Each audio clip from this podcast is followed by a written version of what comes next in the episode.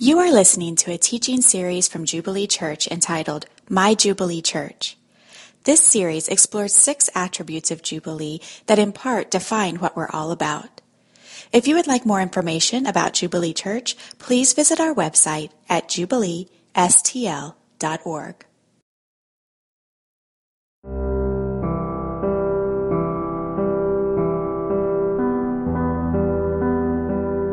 So before I heard the message of Jesus, I was really, really shy. I had no confidence. Um, there was a lack of uh, sense of self. There was um, a great lack of confidence, which led to a great abundance of fear. And I was just really wrapped up in just being really afraid of what what other people thought of me. I was in a place that I didn't have a hope that I could do anything to change my situation. So I really thought to myself, like, man, there's got to be more to life than this. When I realized the message of Jesus was true, I legitimately was blown away. I was amazed that the God who created the whole earth actually cared about us, heard us, speaks to us. And it was just this overwhelming sense of, yeah, security. Um, that God was in control, that I was His son, um, and that He had called me to, to a new life. I think I felt first of all, just a sense of relief, just a sense of like, oh my gosh, I don't have to carry all of these burdens, carry everything that I had with me by myself. He spoke to me that he wanted me specifically, that he chose me and and not just everybody, which was true as well, but it made it very personal for me. And I remember just saying back, I believe you. And what I felt God saying to me, uh, or I, what I felt just this this sense that was on my heart, I, I can't really describe it, but was more so that this is it. This is what you're looking for. This is the gap that's in your life. This is the void.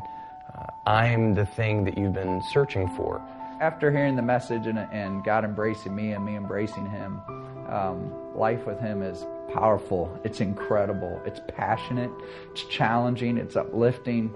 It's giving purpose to my life. Now that I understand Jesus and what He has for us, I think it has just given me a freedom to be more of myself and more of who He's really created me to be. Knowing and accepting Christ into my life um, has brought peace um, for the for the troubling times, for the hard times, for the good times. You know, being able to enjoy it.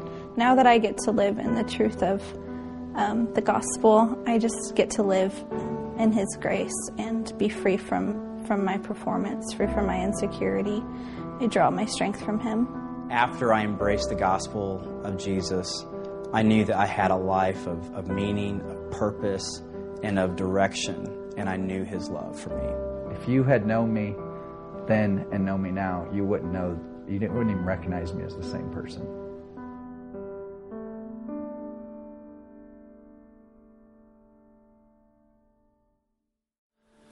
Well, good morning. My name, morning. My name is Brian Mowry, lead pastor here, and uh, as uh, Dylan was saying earlier, we are one church with uh, a few, lo- four different locations here in the city, Kirkwood, Washington at the lake. And uh, if you turn with me, Ephesians chapter two. Uh, we're going to continue in the series. And um, every message uh, has good news and bad news, and it's important to know uh, the bad news as well as uh, the good news. I'm, I'm, going to the doctor tomorrow uh, because I'm 40. And somebody asked me, you know, what's it like to be 40? I'm like, well, I go to the doctor more. And so, so, but if I go to the doctor tomorrow and the guy comes in or the girl, I don't even know who they are, but if they come in and and say, hey, you know, we got to cut you open, we got to have surgery. I'm like, hold on, time out. Why? What I mean, to know that is, uh, when you say it's probably pretty important information. Or I, maybe a few years, here's, here's what I say. A few years ago, um, I heard this explosion. I go outside and our house had caught on fire. True story. And so I run back inside and I'm like, Rachel, we got to get out of here. Got to get out of here. Get out of here. And she's just like, and she just froze and she's like, What? Why? Why? We got to get out of here. We got to get out of here. Why? We just, we just got to get out of here. And I said, The house is on fire. And she's like, Ah! Okay. And then she left. It wasn't until she heard the bad news that really the saving news really meant anything to her. And I don't know, how many of you have heard that term, like, are you saved? Have you heard that term? Like, raise your hand, go ahead. It's, not, it's okay in a minute. And uh, what, what, does that even mean? Like, saved? Like, saved from what? And, um, well, I think that's kind of like someone coming up to you and saying, hey, you know, we need to cut you open. And it's like, cut you open for what? Like, well, this is why. There's, there's good news and there's bad news, and that's what I want to take a look at in, in our message, and it's important to uh, understand both. Uh, Ephesians 2, um, if you got there, if you're there, uh, we're going to read the first few verses and we'll hit the, the rest of it later, but I'm going to be eventually going all the way to verse 10. Uh, this is Paul writing this letter to the church in Ephesus. He says, And you, this is all of us too, though, and you, meaning us, were dead in, in the trespass, in trespasses and sins in which you once walked following the course of this world, following the prince and power of the air, that is the devil, the spirit that is now at work in the sons of disobedience, among whom we all once lived in the passions of our flesh, carrying out the desires of the body and the mind, and were by nature children of wrath, like the rest of mankind. So Paul starts off the, with the bad news, and he said, This is the bad news. Hey, that you were dead in your sins. The problem with the universe, the problem with the economy, disease, murder, strife is a sin issue. So the biblical narrative over reality, over life, is that, that God created the, the world and everything was perfect. Everything was as it should be. No death, no disease, no politicians. It was just great. And then uh, sin entered the human equation in something known as the fall, an event known as the fall, and it uh, fractured the human heart. It fractured uh, the physical universe, and so that sin and the destruction that goes along with it is now a part of the human equation. The reason why there are terrorist attacks in the world, in our soil or somewhere else, is because of sin. The reason why there are natural disasters or disease that wipe out millions of people is because of sin. The reason why millions of people die of things like starvation and dehydration while the West complains about their cable TV is because of sin. The reason why your relationships seem to never work out is because of their sin and because of your sin.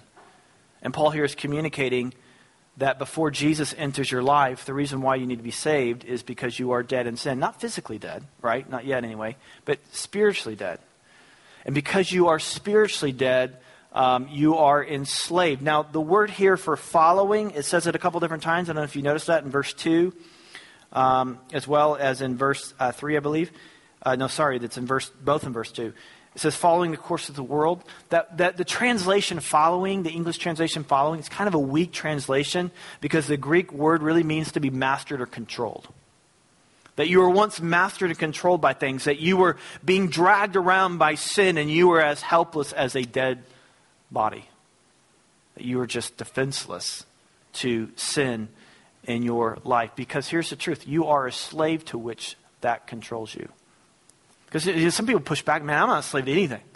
I'm a free person. I'm an independent person. Okay, prove it by stop sinning and stop dying. You are a slave to which you have no control over. And so I don't know what you think of, you know, when you were born, um, when you were born, you know, the, the doctor slapped you and the, your mom cried, your dad was who knows where, but the, you were born, you couldn't see him, but you were born with chains around your hands, your feet, your neck. And on the other side of that chain was sin and death. And ever since, it's been dragging you around. All of us are that way. So Paul doesn't simply say that we sin, hey, you know what, we all make mistakes. You know, we all make mistakes. We all, we all, you know, you, you know we kind of like, we should do this, but we should. He says, you know, it's much deeper than that. He says that we are dead in sin. Uh, the theologian John Piper, I love how he says it. He says this way He says, The reason why we need a Savior is not just because we are in the doghouse with God and need to be forgiven of a few offenses. The reason we need a Savior is because we are in the morgue. In the doghouse, you might whimper, you might say you're sorry, you might even make some good resolutions. But what can you do if you're in the morgue? What can you do? And then Paul goes on to say there are three enemies. There are three things that are leading you to do this. So, uh, Paul's contention and what we're communicating in terms of the message of, of the gospel, the bad news part, is that you were dominated by that. Like you were enslaved to this. And you were led, and, and there were three things Paul mentions that led you to do these things. The first one is the world. And when the Bible speaks of the world, it's not speaking of the physical universe per se, but it's talking about the world's values, uh, its system, its way of doing things. And according to 1 John 2, that's lust, coveting, and pride. It's, it's I'll say it this way, because uh, uh, you've heard people say, you know, what is it to be worldly? What does it mean to be worldly? It's a collective response of millions and millions of people living as though God doesn't exist. And so the opposite of worldly is godly, living though he does exist. Worldly is living though he doesn't exist.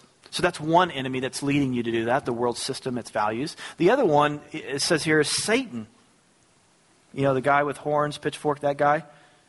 Um, he says it's, it's, our second one. It's, it's, the, it's the power of the air to be. Um, now, Satan isn't just a symbol of evil. evil. He, he's an actual being. He's the fallen archangel of God, and he wanted to be like God. And now his fate is, is sealed. It's, he's doomed. And I mean, at Calvary, the throat of Satan was mortally slit. He's going down, and as he goes down, he wants to take as many people as possible with him. It says in the scriptures in, in 1 Peter, and we'll study that this summer, that he's walking around like a roaring lion, seeking who he can devour and he's leading you into sin. But you, truth be told, the world and the devil, that's not your biggest problem.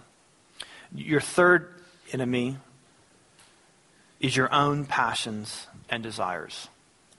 Your biggest enemy isn't the world and the big bad world. It isn't the big bad devil. It's, it's your own heart. It's my own heart. Or my own passions and desires. James, the half brother of Jesus, I wrote a letter in the New Testament in the first chapter, it says, hey, we're not necessarily so much drawn away by, by Satan, but we're enticed by our own desires. So the problem isn't so much it's out there, but it's inside of here. The pain in your life, the pain in my life is the result of my own sin, my own desires, which means that we, we sin. We, we sin both by our choice, we choose to do these things, and it's also our very nature. That's why it says at the end of verse 2, it says sons of disobedience, which is another way of saying that disobedience and rebellion is a part of our spiritual genes. It's what it means to be human. It's a part of the human nature. Rebellion runs in the human family, which is why probably the worst advice somebody could ever give you is hey, just be yourself. Just do whatever is in your heart to do. Jeremiah said that the, the heart is wicked above all else. Who can trust it? It's why David laments in Psalm 51:5. He says, "Surely I was sinful at birth from the time my mother conceived me." From the time my mother conceived me. I mean, you just to, to, to believe that all you do is have to have kids. And if you're not track with me, just have some kids, and you'll learn very quickly that sin is, is it just, it just, they're born into it. They don't walk up to you and be like, hey, mommy, daddy, what can, how can I serve you today? I mean, they cry, they whine. It's about me. It's about them. They just they just do that. It's just something we're born into. And then we get verse three. It says, "Among whom we all lived in the passions of our flesh, carrying out the desires of the body." and the mind, and we're by nature children of wrath. I, we have this problem, I know I did, is that even though we're dead, we try to live. Even though we're dead, we try to live. I, you may remember the movie Sixth Sense? From the late 90s. Remember that movie? A few people were alive then? Okay, great. So that was the first movie that me and my wife went to go see at the theater. Oh, so sweet. And um, now, spoiler alert, uh, he wasn't really alive, he was dead. If you watch that movie, I know. Bruce Willis, he wasn't really alive, he was actually dead, but he was living as though he was alive. And you and I have that problem that we are dead, but we try to live. Paul says that we are once like this, gratifying the passions of our flesh. And that Greek word for flesh, sarx, isn't talking about our skin, but it's talking about our self centered human nature. If you want to know why we are slaves to sin, sin is because our hearts are profoundly self centered. Uh, Martin Luther, the great reformer, said that our heart was incurvatus in se, which is Latin for curved in on itself that our heart is just curved in and on itself. We can't help but like want to, we, we make everything about us. We make our relationships about us. Um, we make our environments about us. We make the job about us. We make, we make everything about us. The human heart is that self centered. It's kind of like we've got this computer inside of our being, at the very center of us. And it's analyzing, and it's, and it's, it's constantly analyzing, asking questions, asking questions. Every person, every situation, every moment, it's viewing everything through this question what's in it for me? Everything that you experience, you've got something inside of you. Say, okay, what's in it for me? How does this help me? How does this make much of me? How does this affect my happiness, my glory, my comfort? It's why we're so anxious. It's why we're depressed. Our jobs are about us. Our relationships are about us. Your time is about you. Your uh, church is about. I mean, everything is about you. So while at once we were dead in sin, we were alive for sin. To be dead to, dis, to be dead to obedience means to be alive for obedience. To be dead to submission means to be alive for rebellion. To be dead to faith means to be alive for unbelief. We had no spiritual inclination whatsoever. We were completely dead. Now, here's the reality most of us are not bothered by that. Kind of like so. What's your point? And, and, there's a couple of reasons that I think it's helpful to understand why we think that way. First of all, we just we it's we compare ourselves to um, other people, and um, we, we kind of believe that we're intrinsically good. So it's kind of like you know you know like you hear things like this, and we view ourselves with the rest of humanity. He's like, oh, I'm good. You know, I'm not like a terrorist or anything. I'm not a murderer. At least not an axe murderer. You know, like like that's the the real bad one. And so, but what's our definition of good? I, uh, I've, I've, used this analogy before, but my daughter, um, uh, Josie, she's six now. She's a, she's a strong little girl. In fact, I, I want to prove it, show you something. I have a video for her, for, for you, f- about her. And um, uh, at the time, she was five years old, and the other person, it goes very quick, so I have to, that's why you got you got to look at it. Um, she's five years old, and her older sister was 11 at the time. Just check, check this out. She says something. Look at her take her down. Anyway, so she is strong. Okay, here. So when you when you put other little girls in around, she's strong compared to other girls. But let's say like I built like an octagon in my house, and like a, a, you know like you know UFC, like we did that. Me and me and her were going to square off. Like I mean, and she just came at me. I'd just kick her in the throat and throw her down, and she'd be over. Like it wouldn't, it would there be no, there would be none of the, oh, you got me. There, it would, it would just two seconds and it's done. She, she, there would be, there be, oh, who's going to win? No, it's, it's, it, it's, uh, it's going to be very, very short. She'd be, oh, daddy, stop, like that. Now, compared to other kids, she's pretty strong, but when I walk into the room, she ceases to be strong. And you and I are good when we look to the left and to the right. Maybe. But when God walks into the room, you cease to be good. So we have this kind of faux standard of what really is good. And the second reason, sometimes this may affect more of us, is that we, the reason why we don't, this doesn't bother us that we were dead in sin, is that we just think God should deal with it. I mean, it's a victimless crime. I mean, I was going 35 and a 30, like big deal. God should just deal with it. That somehow, like, why, why is, you know, why is he all set, you know? Now, just to be clear, we are very aware of this, how people sin against us. Oh, you, you're going to cut me off? I'll, I'll, I'll, I'll cut you off. I'll, I'll, I'll demonstrate my anger. You know, you don't give me back my correct change, there's going to be problems. You waste my time. You get in my way. You take away even an ounce of what's due me. We are very aware and very can grasp that kind of justice. Everyone loves justice except when it happens to them. And so we have this kind of like God should deal with it. But if you, if you read the Old Testament, I encourage you to do that. Maybe this will make sense for you. In fact, I would, if you're, I, I, you should go through um, in this tour of the Old Testament, we're getting ready to go through Leviticus, and you read through Leviticus, and it's just it's just a bloody mess. There's all these people, all these animals being sacrificed. You know, they take a, a goat by the back of the net, neck and take a knife and slit its throat, and blood just everywhere.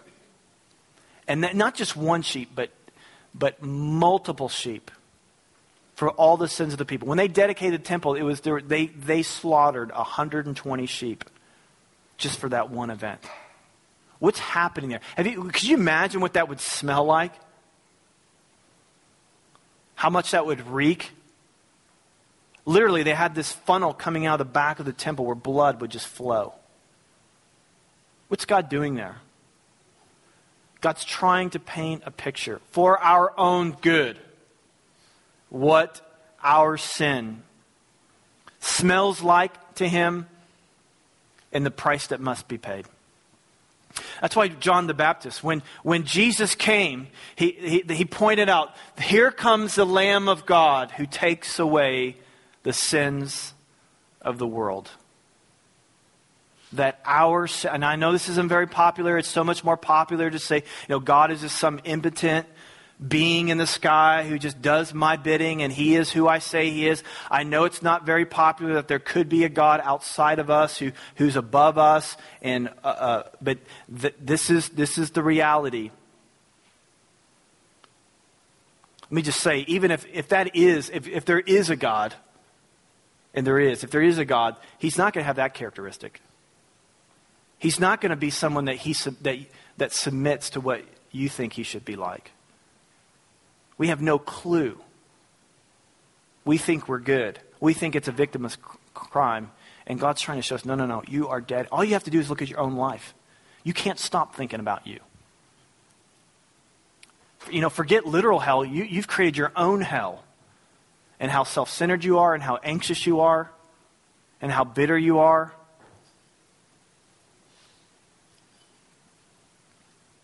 But that's what it says here. It says right here, it says, it says we were by nature children of wrath.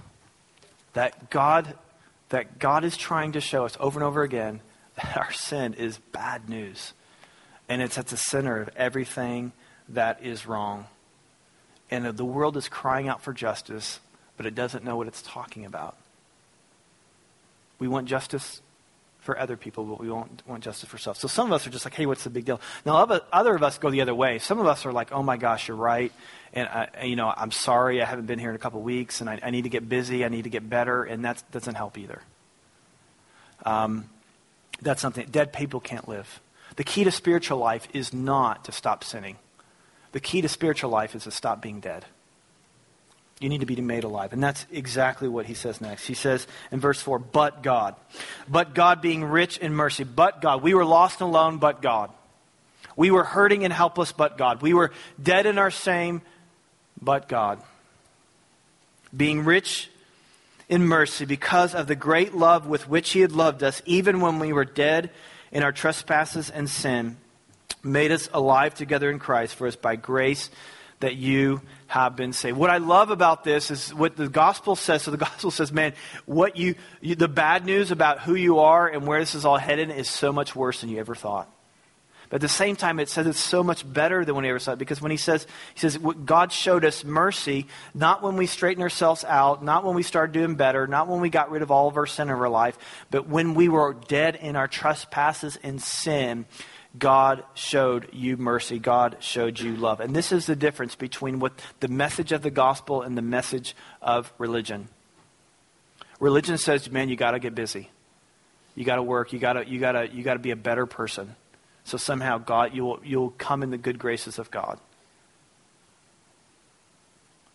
And the, and the gospel says that's absolutely not true. You see, how many of you heard this analogy? See, some, some people will view Christianity or the message of salvation as this. See, the message is, tell me if you've heard this. The message of salvation is like you're, you're like, a, you're like in the, the, the ocean and you're like grasping for air. You're getting ready to drown. And all of a sudden, God comes, God comes along in his helicopter, I guess, and he, and he lowers a rope with a life preserver. And salvation is you grab onto the life preserver. How many of you have heard that before? Heard something like that? That's not what this says. This doesn't say that you are gasping for air at the top of the ocean. This says that you are at the bottom of the ocean. That you were dead. You were like you weren't calling out for anything. You were in the morgue. What, what do dead people do? Nothing. Right. I've yet to see a dead person do don't talk about the walking dead. Just I've never seen I've never seen a dead person do anything. You were dead, you were lifeless. You didn't have the presence of mind to grab onto a life. You know, I'm not here because I've walked down some enlightened path, and I figured a few things out. I was at the bottom of the ocean. I was dead. I was lifeless. And God, in a unilateral act of grace and mercy, He reached down deep to the bottom and He pulled me up when I was still a sinner. He didn't go down and say, okay, I'm going to go find the most popular, the most talented, the most well behaved people I can find, and I'm going to save them but he finds those who are dead and lifeless. Our message of salvation is not about being a good person. Our message is not God helps those who help themselves. Our message is not we were in the doghouse of God and we need to be forgiven a few offenses. Our message is that we were dead. We were at the bottom of the ocean, but God, in His great mercy, raised us up. Now, check this out. He didn't just raise us up to ground level and say, okay, get on with it and do better next time. It says that he raised us up. He reached down at the bottom. He pulled us up, and he went all the way and seated us, it says, in heavenly places. What's that talking about? It's talking about what theologians call the great exchange. You see, uh, the message of, of, of, of Christianity, the message of the gospel can be summed up in two words there's sin and there's salvation. What is sin? Sin is what we talked about. Sin is you and I trying to take the place of God. That's what sin is. You and I trying to take the place of God. Salvation is God taking the place of us. He set aside his deity. He didn't look at our humanity. See, everyone's like, hey, how could a good God, you know, how could he see all this suffering and just kind of, you know, turn his back? That's not what he did. God did not, God does not sit passively by while the world is dying, why it's diseased, why it's, it, everyone's depressed, anxious. He did not sit passively by, but he himself entered our time space world and became an object of our justice, so to speak, in the wrath of God. He stepped into our place. He didn't do what all of us would do, which is, hey, how does this affect me? He wasn't up there in heaven when the Father showed him the plan and say, hey, I want you to go and take their place. He did not say what you and I say, which is, how's this going to affect me? It's not the nature and character of God. He's rich in mercy. He raised us up with Christ. We try to take his place, that's sin. Salvation is he took our place, and he gave us an identity, and he gave us a presence. So that's what he saved us from the message of Christianity isn't that it's, it's, it's about the people who can behave. It's about the people who can, you know, clean up their act. It's not what it's about at all. And, and it's not belittling the, the problem. It's not saying, hey, you know what? We all make mistakes. We all make mistakes, but it's, it's more than that. Is that we were dead, we are lifeless. But God, rich in mercy, raised us up with Christ. He saved us from that, and He saves us to some things. I just want to mention really quickly as I close. Number one, He, he saves us into grace. By grace, He saves us, but He also saves us into grace, which means life is a gift. It just frees you from striving, it frees you from tr- always trying to prove yourself. Because you know that everything that you have is a gift. And you know that God is a, a giver of good gifts, and, and, and your whole life is grace to you. You're seated in heavenly place. You're, you're with Him. Your, your identity is rock solid. The second thing is, is he, he saves you into a life of faith, which is more than just intellectual belief in, in some truths. It's at least that, but it's more than that. Faith is about trust. And when you're a person of faith that, that is able to put your life into God's hands, it just, anxiety melts away. I'll give you a, hu- a minor human example. I am I get a little OCD about a couple things, and one of those things is like the, our doors being locked, car door, house door. Um, we are leaving Friday night, and um, I was only like 95% sure I locked the door. In fact, I was pretty sure I locked it, but I wasn't 100% sure. And so as we were driving down the road, I said, I'm sorry, honey. We got to go back. I had to know that the door. Now I get to the door and it was locked, but I, I just I know you pray for me. But there was I had to know I couldn't just when you when you trust when you're willing to put your it, it frees you from anxiety. Not living a life of faith is a prison. So he saves you to grace, he saves you to faith, and he saves you to a life of no more boasting. No more boasting. Because now, everyone has a boast in a sense. But to boast in Christ, to make your boast Christ, is the end of all boasting. I'll say it this way. So Paul says in places like in Galatians, he says, I don't boast in anything except the cross of Christ. You know, the, the world is dead to me and I'm dead to the world. And uh, when we think of boasting, we just think of bragging, but it, it's more than that. I mean, in ancient times, it's more than that anyway. Uh, a boast was what is what gave you confidence. So for so like you know like when an army would go out into into battle the next day, you know what what would motivate men to go out into almost sure death? I mean, I've never been in a battle like that, but I, I watch TV, and like I, you know, what they do is they gather people that are together, and you know, the general or the you know the captain or whatever, and he begins to boast, and he begins to say things like, "Well, we have greater swords, yeah, we do," or well, you know, we've got ten thousand, they only have five thousand, yeah, and that boast gave them the confidence to go out and face this danger, and that's the way it is with you. You have a boast. There's something in your life that gives you confidence to face today. And there's something in your life that at the end of the day makes you feel like you're worth something. So maybe what gives you confidence is, well, I have a good education. What makes you feel good about yourself is, I have a good education. I'm smart. I'm pretty.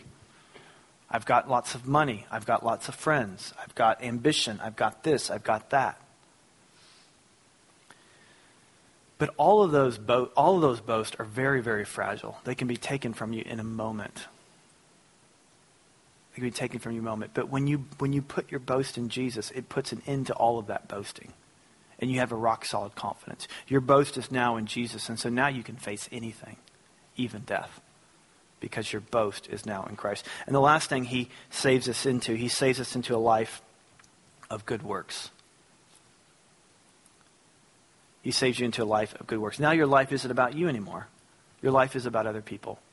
It says here in, in, in, in uh, Ephesians 2.10, it says, For we are his workmanship, created in Christ Jesus for good works, which God prepared beforehand, excuse me, that we should walk in them. So the first thing he says, hey, you're, we're his workmanship, which is, the Greek word there means masterpiece that God had you in mind before the foundation of the, the world. When was that? Who knows? But way before that. And, and before all of all before the earth was here, before anything was here, he had you in mind. Specifically you in mind. He had your personality in mind, he had your height in mind, he had he had everything in mind. He had where would you live? He would have he had he had all of your experiences, your past, your, he had all of that in mind. And it says that He created you in Christ Jesus to be His masterpiece. I mean, if you know anything about DNA, there's like trillions of there's like trillions of possibility in every human being. That DNA is as unique as a snowflake. It's just it's you are uniquely you. You are his masterpiece. For what? For not yourself, but for good works. I'll say it this way there are people that only you can benefit and bless, that God has in mind for you. See, the life of a Christian isn't a life of like, oh, I've got to do certain things so God will please me. No, He saves you from yourself. He saves you from thinking about you, and He just opens His door to all these possibilities and blessing other people. Every day as a Christian, there's someone to love, someone to care for, someone to bless. So God comes to you and says, hey, look, I, I've had a purpose for you for a very, very long time. And now I'm going to, I'm to save you. I'm going to chisel off this heart that's just curved in on itself. And, and, and I want to show you something. I'm, I'm saving people in your neighborhood, and I'm saving play, people where you work. I'm saving people around you. Do you want to come play? Do you want to come be a part of this? He invites you into this new life in its ultimate freedom, and its ultimate purpose, and its ultimate joy.